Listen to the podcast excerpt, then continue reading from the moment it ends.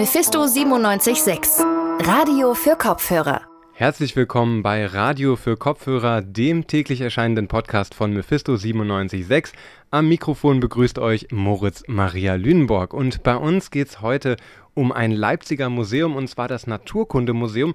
Das sucht schon ein bisschen länger nach einem neuen Zuhause. Da wurde immer wieder, wurden da Sachen vorgeschlagen, dann wurde gesagt, es ist zu teuer, es ist nicht finanzierbar und so weiter und so fort. Jetzt ist es mal wieder ein bisschen konkreter geworden. Das Naturkundemuseum soll nämlich an den Willi-Leuschner-Platz ziehen. Sehr zentrale Lage, finde ich auch erstmal eine ganz gute Idee.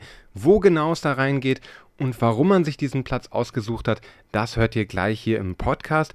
Außerdem sprechen wir über das ah, schwierig Netzwerkdurchsetzungsgesetz. Ich muss das mehrmals üben. Kurz ist es einfach das NetzDG und das hat in den letzten drei Jahren seit Inkrafttretung immer wieder viel Kritik geerntet. Viele sagen aber auch, es ist einfach ne notwendig, wenn man sich diesen ganzen Hass auf Facebook und auf YouTube und so weiter anschaut. Wir wollen uns das heute nochmal im Detail anschauen, weil ein Leipziger Professor von der HTWK, der sich mit Medienrecht und Medientheorie auseinandersetzt, der hat ein Buch geschrieben, in dem er das Netzwerkdurchsetzungsgesetz sehr scharf kritisiert. Die Details dazu, die gibt's gleich im langen Interview hier im Podcast. Schön, dass ihr eingeschaltet habt am Wilhelm-Leuschner-Platz, direkt am Ring. Da steht so ein runtergekommenes altes Gebäude, das hat acht Ecken, hat so Glasfassaden, aber die sind auch größtenteils mit Metallplatten abgedeckt, damit da auch wirklich niemand mehr reinkommt. Und ich habe mich schon ganz oft gefragt, wenn ich da von der Haltestelle komme und da vorbeigehe, was da wohl was da wohl mal drin ist und was da vielleicht auch drunter ist. Und heute habe ich es herausgefunden, das war mal ein Bowling-Treff. Und dieser ehemalige Bowling-Treff, der soll jetzt eine ganz neue Bedeutung bekommen. Er soll nämlich das neue Zuhause vom Naturkundemuseum werden. Und heute wurde dort die sogenannte Machbarkeitsstudie vorgestellt. Alexia Escher-Bo, die hat sich das Thema mal genauer angeschaut und mit der möchte ich jetzt drüber reden. Alexia, was kam denn da bei der Machbarkeitsstudie heraus? Bei der Machbarkeitsstudie wurde geprüft, welcher Standort für das Naturkundemuseum tatsächlich geeignet ist. Der ehemalige Bowling-Treff konnte sich dabei gegen das Stadtbad und den jetzigen Standort durchsetzen. Laut der Kulturbürgermeisterin Dr. Jennecke konnte es nämlich bei einigen Aspekten punkten. Zum einen haben wir dort, ist das ein statisch äh, sehr stabiles Gebäude. Das geht ja mehrere Etagen unter die Erde. Wir haben, das ist ein unschlagbarer Vorteil, eine zentraler geht es nicht. Also die Lage ist mit ÖPNV-Anschließung, S-Bahn, Straßenbahn, äh, also besser kann man es nicht haben. Dadurch, dass das Gebäude so weit unter die Erde reicht, ist es für Ausstellungen auch prima geeignet. Und es ist ja auch von Vorteil, wenn kein Tageslicht in die Räume strahlt. Hm, und ich muss auch sagen, es ist auch irgendwie so charmant, das Gebäude. Ich finde das irgendwie auch, gerade dadurch, dass es vielleicht so ein bisschen runtergekommen ist, irgendwie auch ganz, äh, ganz schick. Aber wenn ich mir jetzt so die Bilder aus dem Internet ins Gedächtnis rufe, die ich da gesehen habe, sieht alles schon ziemlich runtergekommen aus und ein Bowling-Treff mit Bowlingbahn ist nun mal auch kein Museumsgebäude. Ich denke mal, da muss noch einiges gemacht werden. Wie sieht denn dafür der Zeit und auch der Kostenplan aus? Naja, zunächst muss der Stadtrat noch zum Grundsatzbeschluss zustimmen, damit der Umbau überhaupt geplant werden kann. Noch ist das also keine vollkommen beschlossene Sache. Stimmt der Stadtrat zu, geht Frau Dr. Jennecke aber von einigen Jahren aus. Was die Kosten angeht, kann Jenike schon eine grobe Einschätzung abgeben. Im Moment gehen wir davon aus, dass die Sanierung und Herrichtung des Bowling-Treffs 38 Millionen Euro kostet. Aber wir wissen auch, wie sich die Baukostenindex entwickelt. Wir wissen, dass es noch ein paar Jahre dauert, ehe wir dann auch wirklich anfangen können zu bauen. Ähm, und es wird am Ende eine Summe stehen, die wir nur mit Fördermitteln ähm, stemmen können.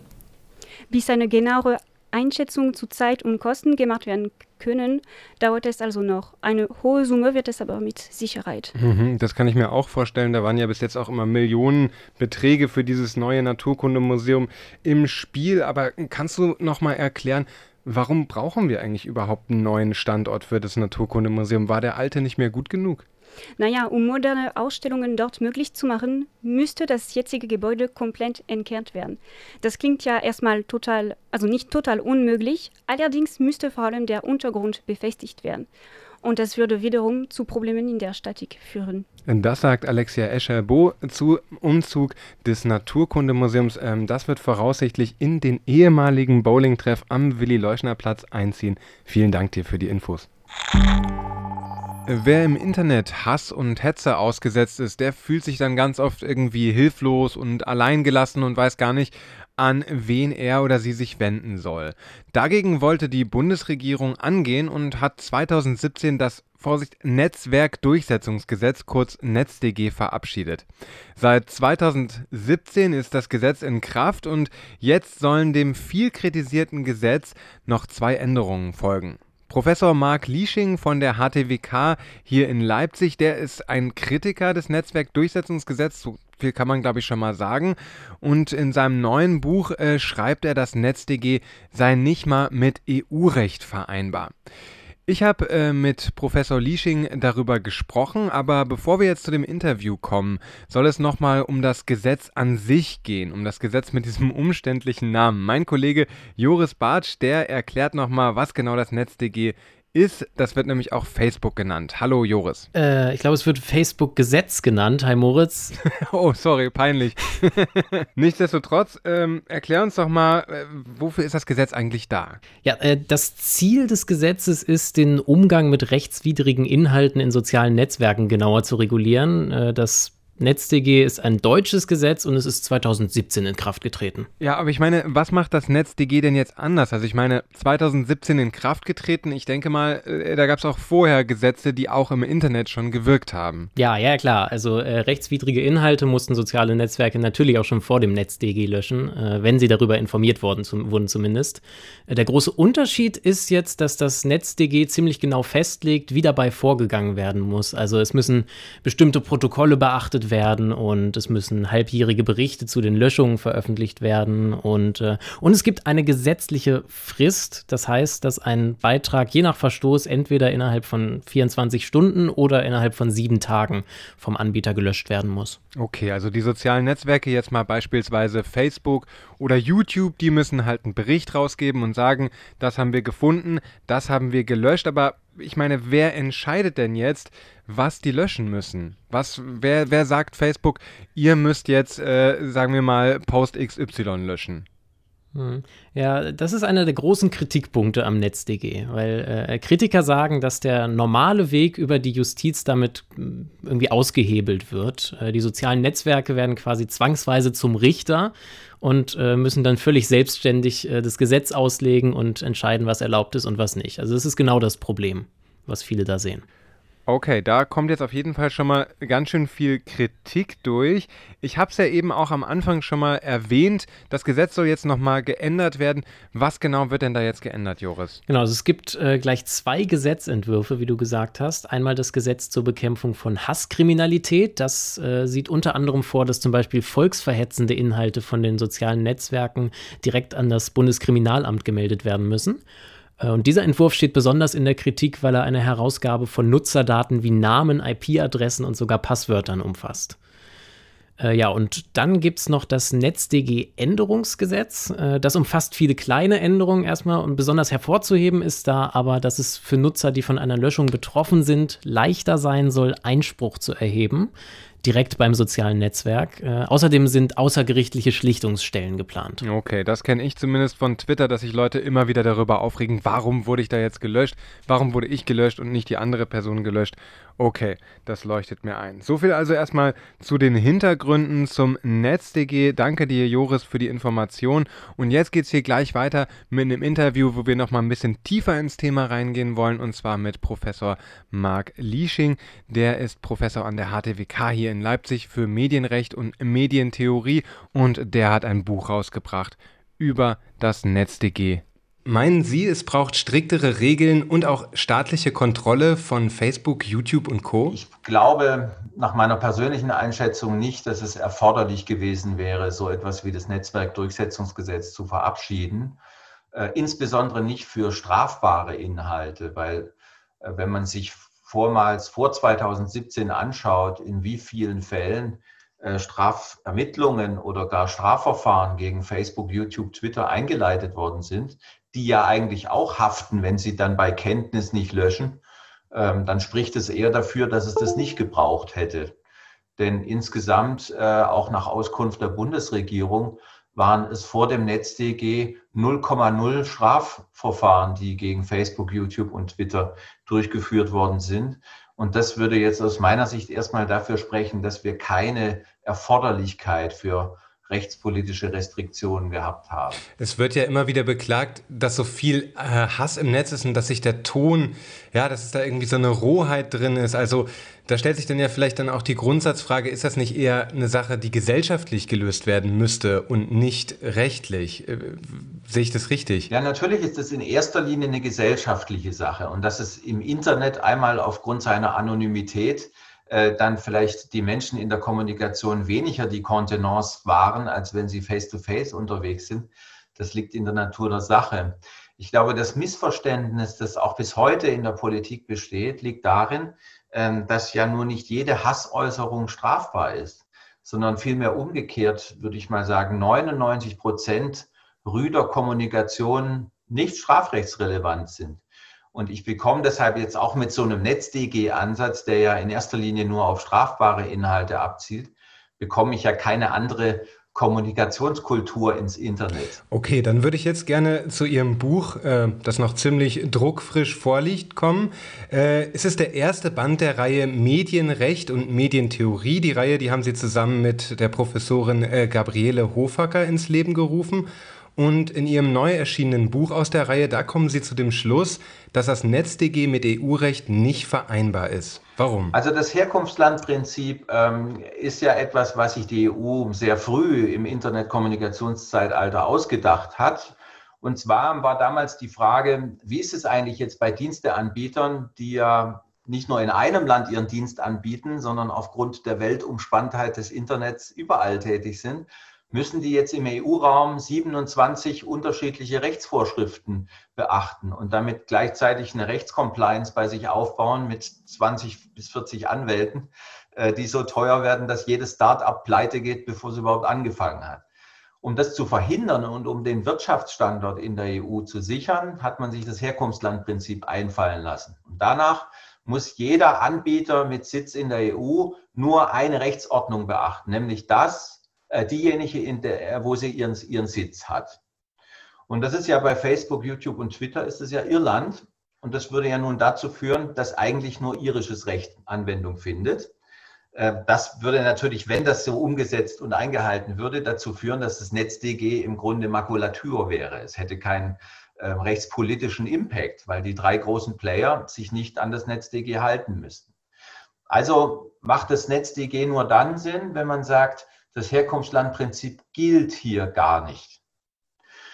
Und das müsste man jetzt eben nach dem sogenannten Herkunftslandprinzip prüfen. Das, die Vorschriften stehen überwiegend in der E-Commerce-Richtlinie, beziehungsweise die E-Commerce-Richtlinie, die findet eigentlich Anwendung auf die drei sozialen Netzwerke. Und da steht aber halt nun mal der Grundsatz drin, dass alle Anbieter erstmal nur das Recht des Sitzlandes beachten müssen. Davon gibt es jetzt Ausnahmen, gesetzliche, sehr enge Ausnahmen, die müssen vorliegen, wenn ein nationaler Gesetzgeber wie jetzt eben die Bundesrepublik doch gegen irische Anbieter vorgehen will, rechtspolitisch. Und die liegen einfach nicht vor. Und äh, warum denken Sie denn, es hat Deutschland trotzdem diesen Alleingang gemacht? Also, äh, wie Sie es jetzt beschreiben, scheint es schon sehr, ja, sehr, sehr mutig, möchte ich sagen, gewesen zu sein, diesen, dieses Gesetz vorzubringen und dann äh, auch durchzusetzen. Können Sie sich erklären, was die Motivation dahinter war? Warum hat man, hat man das trotzdem gemacht?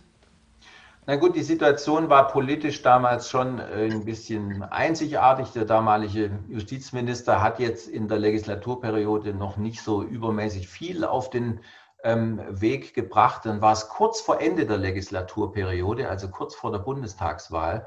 Äh, und man musste dann auch im relativen Zeitdruck, wenn man sowas angehen wollte, das dann eben halt auch noch durchs Parlament peitschen und sagen wir mal Zeitdruck und bestimmte auch sicher politischer Druck, etwas zu tun in diesem Bereich, ähm, der hat eben dazu geführt, dass man aus meiner Sicht hier zu schnell äh, und vielleicht auch ohne sich mit solchen formalen Feinheiten wie dem europarechtlichen Herkunftslandprinzip näher auseinanderzusetzen, ähm, einfach versucht hat, äh, das noch durchzubringen. Und ähm, ich kann Ihnen auch äh, aus Erfahrungen von Anhörungen im Bundestag sagen, äh, Politikerinnen und Politikerinnen auch des Deutschen Bundestages sind nicht so tief in der Sache drin, äh, dass sie jetzt die ohnehin überkomplexen Vorschriften der E-Commerce-Richtlinie ähm, jetzt immer gedanklich mit durchgehen. Ja? Äh, das sind eher solche allgemeinen ähm, Plattitüden äh, wie Hass darf auch im Internet keine Chance haben oder meine Lieblingsplattitüde, ähm, das Internet ist kein rechtsfreier Raum, die ja auch Heiko Maas damals geäußert hat, ähm, dann konsensfähig sind, aber eigentlich ja auch keine Sachgrundlage haben, weil selbstverständlich ist das Internet kein rechtsfreier Raum, aber das war es ja auch noch nie. Das war es ja auch vor dem NetzDG, war ja das Internet noch nie ein rechtsfreier Raum. Da hat ja auch Strafverfolgung stattgefunden. Wenn Sie sich jetzt eine juristische, ähm, ja, eine gesetzliche Neuerung äh, wünschen könnten bezüglich Kontrolle von sozialen Netzwerken, was wäre das? Was würde Ihnen da vorschweben? Also, ähm, ich, auch wenn ich jetzt vielleicht als rückwärtsgewandt ähm, möglicherweise erscheine, ich glaube, dass nach wie vor diese Verantwortlichkeitsabstufung der E-Commerce-Richtlinie von Anfang der 2000er, dass die eigentlich immer noch klug ist. Und dass die einfach auch ermöglicht, ähm, heranzutreten an Facebook, YouTube und Twitter, auch als Aufsichtsbehörde und zu sagen, das und das hier ähm, läuft falsch, bitte nehmt das runter. Und wenn das nicht hinreichend funktioniert, dann ist es ja eher ein Hinweis auf ein Defizit im Vollzug jetzt, dass Aufsichtsbehörden da zu wenig tun. Und das liegt wiederum, muss man auch sagen, halt an begrenzten Ressourcen, die Aufsichtsbehörden auch haben. Ähm, also ich denke zum Beispiel an dieses Hase-Igel-Spiel der Landesmedienanstalten, ich glaube in Schleswig-Holstein, ähm, die immer wieder mal reinschauen, ob die indizierten Songs von Bushido, also auf dem Album Sonny Black, ob die wieder abrufbar sind bei YouTube. Und dann melden sie halt genau die URL, wo die abrufen sind, äh, an YouTube, dann löschen die das. Und zwei Wochen später haben dann Uploader halt wieder unter einer anderen URL das Video hochgeladen. Dann muss man es halt wieder ähm, anzeigen. Ja? daraus resultiert ja aus diesem Hase-Igel-Spiel dann jetzt halt die Überlegung, das kann man aber auch nach dem alten Recht machen, ob, wenn schon mal ein Verstoß angezeigt worden ist, dass dann kerngleiche Verstöße künftig dann äh, durch YouTube, Facebook, Twitter dann unterbunden werden müssen durch Auslesen von Hashwerten ähm, oder wie auch immer. Ja, das ist aber muss man auch wieder sagen die gleiche Debatte, die wir in der Urheberrechtsreform bei den Upload-Filtern geführt haben. Ja, äh, und dort haben sie dann gleich wieder das Fluidum der Zensur ähm, mit drin. Ja, äh, in so, sozusagen im Vorhinein automatisch äh, dann solche algorithmisch gesteuerten Löschungen. Ja, insofern muss man sich überlegen, halt in einer freiheitlich-demokratischen Grundordnung, die wir ja alle in Europa haben, mehr oder weniger nach, nach Nationalstaat, was wir wollen. Also da kommen wir eigentlich auch wieder zum Anfang des Interviews zurück, ja. Äh, es ist eine gesellschaftliche Aufgabe und man kann jetzt nicht sagen, hingehen und sagen, gut, Verzug äh, müsste besser werden, aber man kann jetzt nicht hingehen und sagen, äh, das ist Aufgabe des Rechts, dieses Problem zu lösen, sondern der gesamten Gesellschaft. Ja. Das sehe ich genauso. Ich glaube sogar, ich glaube sogar, dass es ein Fehler wäre, weil was, was würden Sie denn mit diesen restriktiven Lösch- und Sperr Anordnungen äh, erreichen. Ich finde doch, eigentlich kann man sagen, dass die sozialen Met äh, Netzwerke ein sehr guter Seismograph sind für gesellschaftliche Stimmungen derzeit. Und wenn die halt eben aggressiv sind, dann müsste man sich ja eigentlich auf, auf Ursachensuche begeben. Ja? Ähm, aber eigentlich kann man das doch auch aus meiner Sicht wertschätzen, dass man sowas offen sieht. Was bringt uns das, wenn wir das tabuisieren? Das gesellschaftliche Grundproblem ist ja nicht weg. Ist ja dann weiter da. Es führt sogar eher dazu, aus meiner Sicht, äh, dass sich dann solche Hassphänomene oder auch extremistischen Tendenzen dann wohin anders kanalisieren ähm, oder halt äh, in weniger sichtbare Bereiche äh, wegschlüpfen. Ja? Im Grunde ist es eine ähnliche Debatte wie bei der Frage, soll man die NPD oder andere Vereinigungen verbieten oder nicht. Das spricht ja auch dafür, wenn wir sie nicht verbieten, haben wir sie besser im Blick und können, können besser das Auge drauf richten. Und so sehe ich es eigentlich im Grunde auch. Ähm, ich finde diese, diese, dieses metaphorische Bild der sozialen Netzwerke als gesellschaftlicher Seismograph, weil es ja nun so ist, dass fast jeder quakt äh, im Internet, ähm, halte ich für auch, kann, kann auch ein Gewinn sein. Ja, die Frage ist jetzt dabei nur, äh, wie die sozialen Netzwerke ähm, ja auch programmiert sind. Ja, also ich denke da an Twitter, dass einem immer eher die Inhalte angezeigt wird, auf die man auch emotional reagiert, sprich im Zweifel mit Wut reagiert. Das heißt, es werden bestimmte Sachen auch vielleicht größer gemacht, als sie eigentlich sind, ja. Das, das meine, mein, mein Gedanke jetzt noch zum Seismographen, dass es vielleicht ein, ja, vielleicht kein sehr guter Seismograph ist. Ja, natürlich. Sie haben natürlich immer Verzerrungen drin, die ja eher soziopsychologische Aspekte auch ähm, anspricht, dass der, der natürlich am am ähm, provokantesten und polarisierenden äh, brüllt, dass der am ehesten wahrgenommen wird. Ein Effekt, den wir ja aber auch zum Beispiel im Journalismus sehen, ja, dass derjenige, der in seinen Headlines äh, zuspitzt oder skandalisiert, dass der eher die Klicks bekommt als irgendwelche ausgewogenen, nüchternen Überschriften. Das ist ja nun ein allgemeines ähm, Phänomen. Äh, und natürlich geht es letztlich auch den sozialen Netzwerken dann halt um Aufmerksamkeit, um Traffic, weil sie darüber dann letztlich auch ihr Geld machen. Ähm, insofern muss man das schon auch sehen. Es ist halt ein Wirtschaftsunternehmen. Ähm, nur ich bin ehrlich gesagt gar nicht persönlich so sehr im Bilde, wie dort die Algorithmen ähm, äh, funktionieren im Sinne davon, was wird jetzt exponiert, angezeigt äh, den Nutzerinnen und Nutzer und was nicht. ich kann nur aus meiner persönlichen Erfahrung sagen, dass äh, mein YouTube-Channel, der sehr sachlich, nüchtern und trocken ist, äh, nicht so stark frequentiert wird, aber das mag auch andere Gründe haben. Ähm, aber ich glaube, das ist ein normales Phänomen. Das, das erklärt den Erfolg der Bildzeitung ja nun ähm, genauso. Und, da ist natürlich die Frage, wie man dagegen vorgehen äh, soll oder ob das nicht dann auch ein zu akzeptierendes gesellschaftliches ähm, Phänomen ist. Ja. Natürlich muss man das ernst nehmen, wenn ja auch ja jetzt wieder die ähm, aktuelle Justizministerin Frau Lamprecht sagt, dass es zu Einschüchterungseffekten kommt, dass eben, wenn immer nur diese lauten, polarisierenden Meinungen äh, kommen, dass sich manche gar nicht mehr trauen, sich ähm, dort zu äußern. Andererseits ist das auch wieder ein sehr ähm, zweischneidiges Argument, ähm, weil wenn es jetzt dazu führt, dass wir sagen, deshalb äh, muss das NetzDG schärfer werden, ja, damit die Inhalte bei YouTube nicht mehr so polarisierend sind, dass sich die anderen wieder trauen, dort auch was zu sagen. So ist ja die Denke. So funktioniert das nicht. Das ist ja auch äh, extrem unrealistisch. Äh, sondern es ist eher wahrscheinlich, dass wenn ich das Gesetz jetzt restriktiviere, dass es zu Overblocking-Effekten äh, kommt und dass noch mehr von vornherein gelöscht wird. Das sagt Professor Mark Liesching. Er hat ein Buch geschrieben, das ist im letzten Monat rausgekommen. Das Buch heißt Das Herkunftslandprinzip der E-Commerce-Richtlinie und seine Auswirkung auf die aktuelle Mediengesetzgebung in Deutschland. Darin hat er untersucht, inwiefern deutsche Gesetze wie zum Beispiel das NetzDG mit EU-Recht vereinbar sind. Das Buch ist im Karl Grossmann Verlag erschienen, ist es jetzt im Internet frei als E-Book verfügbar. Und damit ist der Podcast für heute auch schon wieder beendet. Montag geht's wieder weiter. Wir freuen uns auf euch hier bei Radio für Kopfhörer von Mephisto 976. Es verabschiedet sich Moritz Maria Lüneborg. Macht's gut. Mephisto 976. Radio für Kopfhörer.